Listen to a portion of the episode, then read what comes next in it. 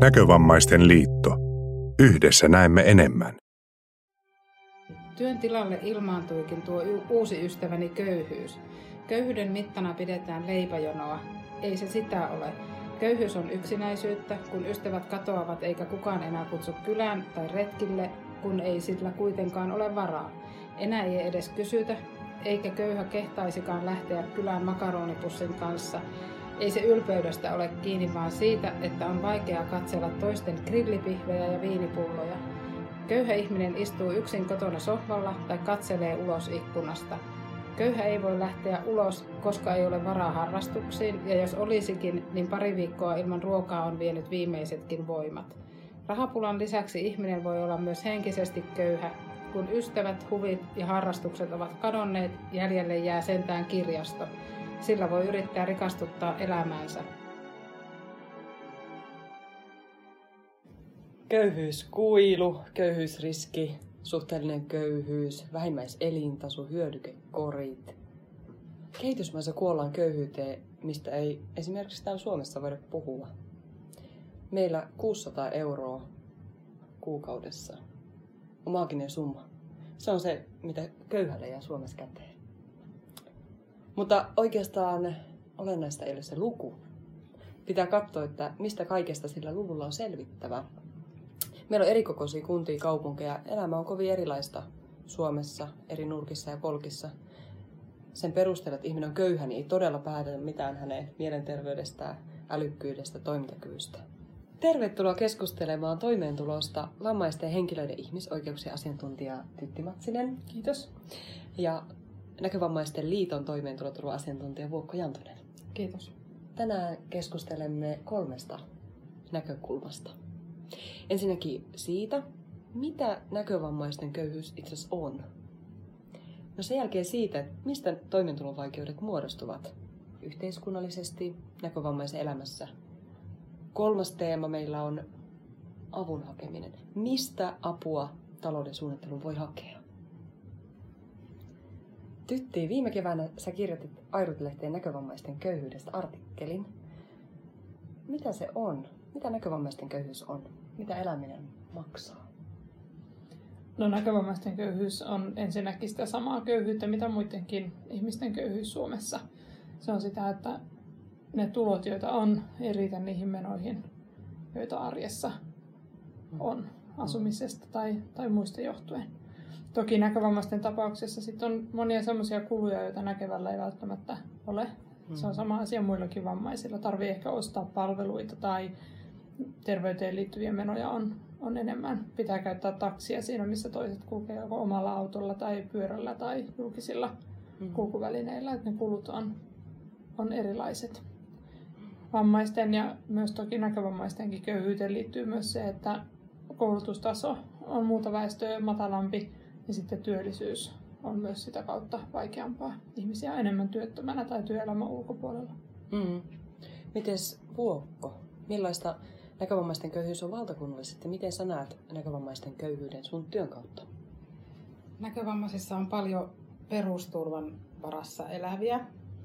Monet nuoretkin jää suoraan eläkkeelle. Tulona on kansaneläke ja takuueläke. Mutta silti siitä ei puhuta paljon.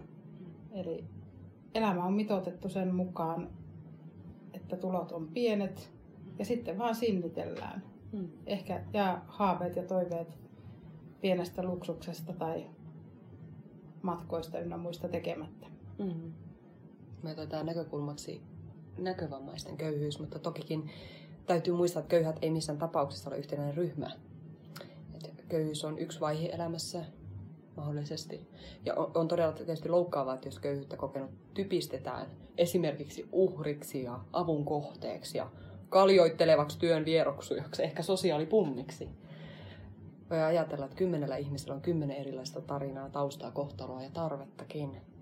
Köyhyyttä kokeneilla nämä tilanteet varmasti tulisi ottaa huomioon. Mistä toimeentulon vaikeus muodostuu? Niin kuin Tytti aikaisemmin jo sanoi, niin monesti näkövammaisilla on monia ylimääräisiä menoja ihan vammattomiin verrattuna. Mm. Ja sitten kun elämä on eurolle mitotettu sen pienen perustulon varaan, niin sitten semmoiset äkilliset yllättävät menoerät voi kaataa talouden ihan kokonaan. Se voi olla kodinkoneen hajoaminen tai sitten yksi lääkärikäynti. Et esimerkiksi tuolla haja-asutusalueella asuva henkilö, jolla on reilu 500 euroa vuokran jälkeen ra- käytet, käyttövaraa, mm. tuleekin se keskussairaalan reissu ja maksat 25 euroa sivunsa kelataksi omavastuut ja poliklinikkamaksun, niin se onkin noin 100 euron menoerä. Ja se on viidennes kuukauden käytettävissä olevista tuloista. Se on aika iso osa. Se on tosi iso osa. No, millaista liikkumavaraa eri tukien varan taloudessa nähdäksesi on? Tai mitä tarkoittaa, että työ on parasta sosiaaliturvaa? Liikkumavaraa on aika vähän silloin, jos sä oot vaikka toimeentulotuen varassa.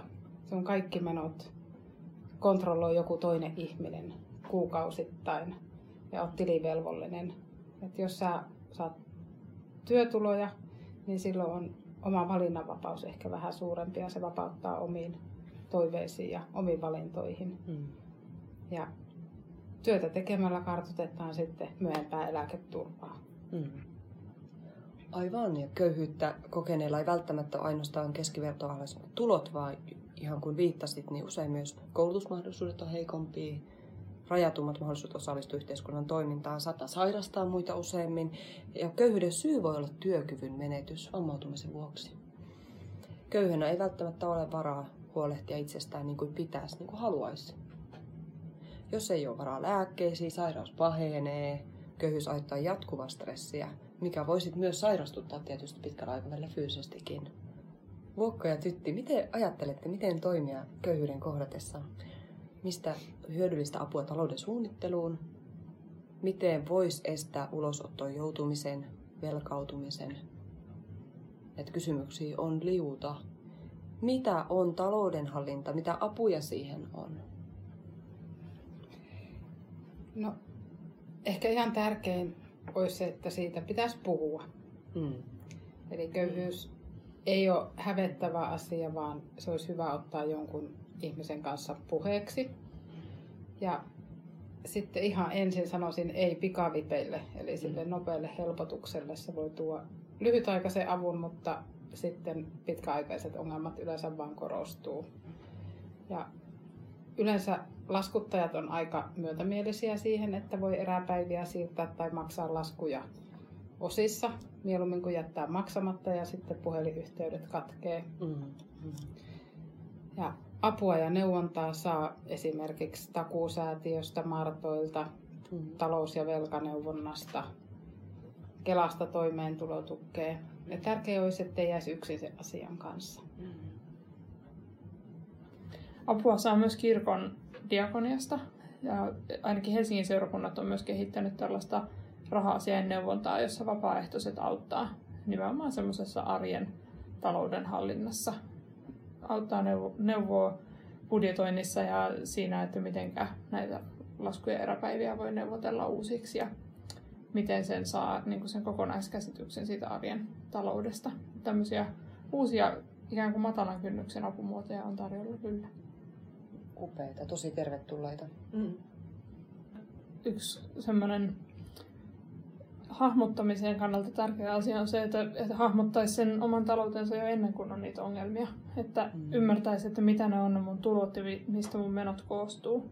Mm. Että siinä kohti, kun sitten tulee joku yllättävä muutos tai, tai joku niin kun, taloudellinen ahdinko, niin tietää sen, että onko siellä jotain liikkumavaraa, pystynkö mä jostakin säästämään. Mutta jos, jos aina on kaikki mennyt mikä on tullut, eikä ole muodostunut sellaista kokonaiskuvaa omasta taloudesta, niin sitten sen kokonaiskuvan saaminen siinä, siinä hetkessä, kun on muutenkin jo hätä ja paniikki, niin se mm. ei enää välttämättä onnistu. Että semmoinen ennakointi ja, budjetointi ja niin talouden suunnitteluopettelu on kyllä tärkeää.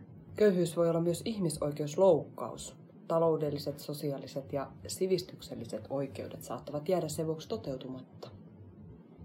Suomihan on saanut itse asiassa Euroopan neuvoston sosiaalisten oikeuksien komitealta päätöksen, jonka mukaan maamme perusturvan taso ei täytä, ei täytä huom. Euroopan neuvoston sosiaalisen peruskirjan vaatimuksia. Myös tällaista juridista ihmisen perusoikeusnäkökulmaa olisi syytä käsitellä. Onko mieleen jäänyt joku asia, joka vielä ansaitsisi tulla kuulluksi? No ainakin sitten se, että jos köyhyys mietityttää tai toimeentulon niukkuus mietityttää, niin asiasta voi aina kääntyä keskustelemaan esimerkiksi Näkövammaisten liiton alueellisten oikeuksien valvonnan asiantuntijoiden kanssa ja miettiä, että mistä lähtisi liikkeelle näissä asioissa. Mä ajattelen, että köyhyyteen pitää vaikuttaa myös rakenteiden kautta. Ei voi olla niin, että opinto-ohjaajat tai, tai Kela tai joku toimija ohjaa meidän nuoria jo eläkkeelle. Ei voi olla niin, että meitä niin kuin neuvonnan ja palveluiden piiristä syrjäytetään jonnekin, mikä johtaa semmoiseen koko elämän mittaiseen köyhyyteen. Että pitää niin kuin tehdä vaikuttamistyötä, mutta sit myös ihmisten uskaltaa niin kuin vastustaa sitä, sanoa, että ei, tämä ei ole se, mitä minä haluan. Että minä haluan mm. saada ammatin, haluan päästä töihin. En ole kokenut itseäni köyhäksi sen jälkeen, kun aloin saada takueläkettä muutamia vuosia sitten. Sitä ennen jouduin hakemaan toimeentulotukea, mikä oli ahdistavaa. Köyhyyden ja toimeentulon rajaa ei mitata vain rahassa, vaan myös yksityisyydessä ja oman elämän hallinnassa, kuvailee asumistuen ja takueläkkeen varassa elävä Samuel.